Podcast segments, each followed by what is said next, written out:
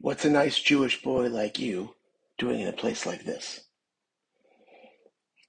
In the face of Queen Esther's fearful reluctance to act at the behest of her uncle Mordecai, to break protocol and approach the king, even though she had not been summoned, to seek his help in saving her people, Mordecai retorted with these words.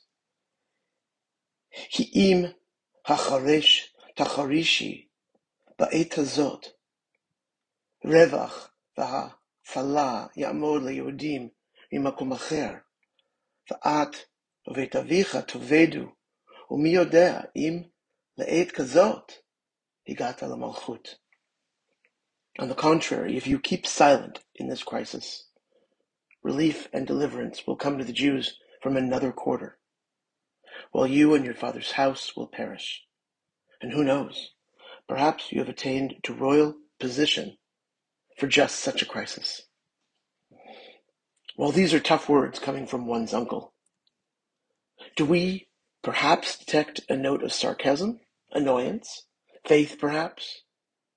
Mordecai doesn't tell Esther that she is the only one who could possibly save them.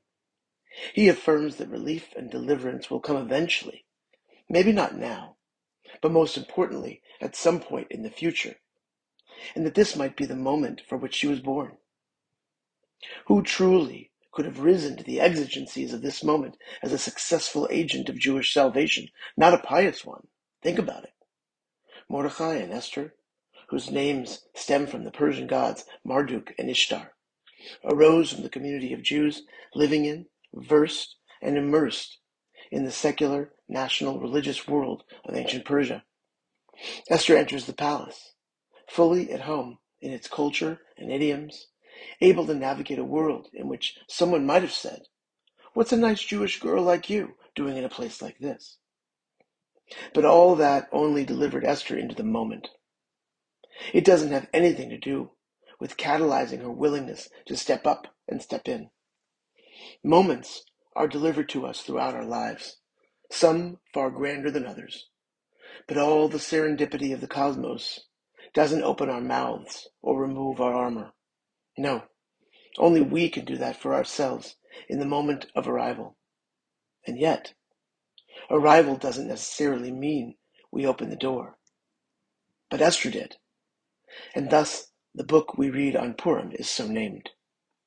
Today, there is a modern day Esther in a t shirt and blue jeans, residing in the presidential palace in Kiev, who was delivered into this moment and with nothing but sheer grit and tenacity. He opened his mouth, removed his armor, and stood up to say no.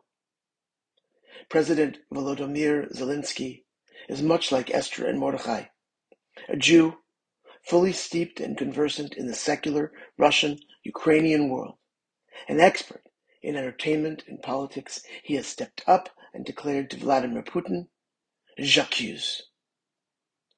I found myself quite perturbed earlier this week, reading an opinion piece claiming that because Ukraine hadn't fully exorcised its Nazi demons over the last 70 years, and because Zelensky didn't meet this author's standard of appropriate religiosity to be considered a Jew, that seemingly neither Ukraine nor Zelensky was worthy of the aggrandizement being heaped upon them.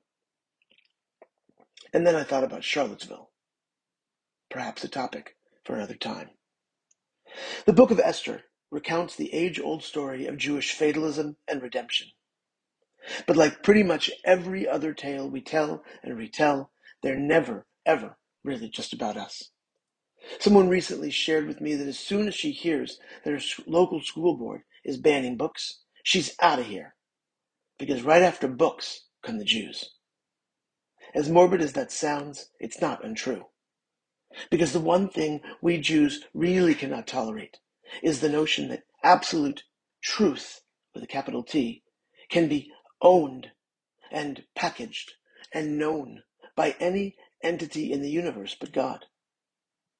By force of weapon, wit, and whim, countless marauders against freedom of mind, body, and spirit have waged war for the sake of control and manipulation.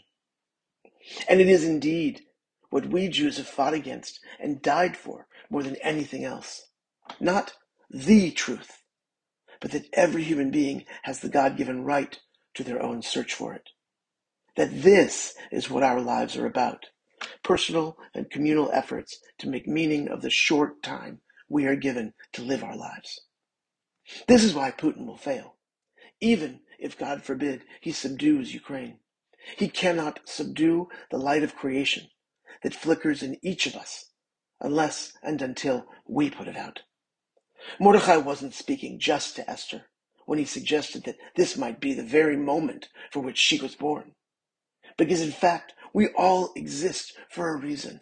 Each and every one of us has a moment, often more than one, for which we were born. What are yours?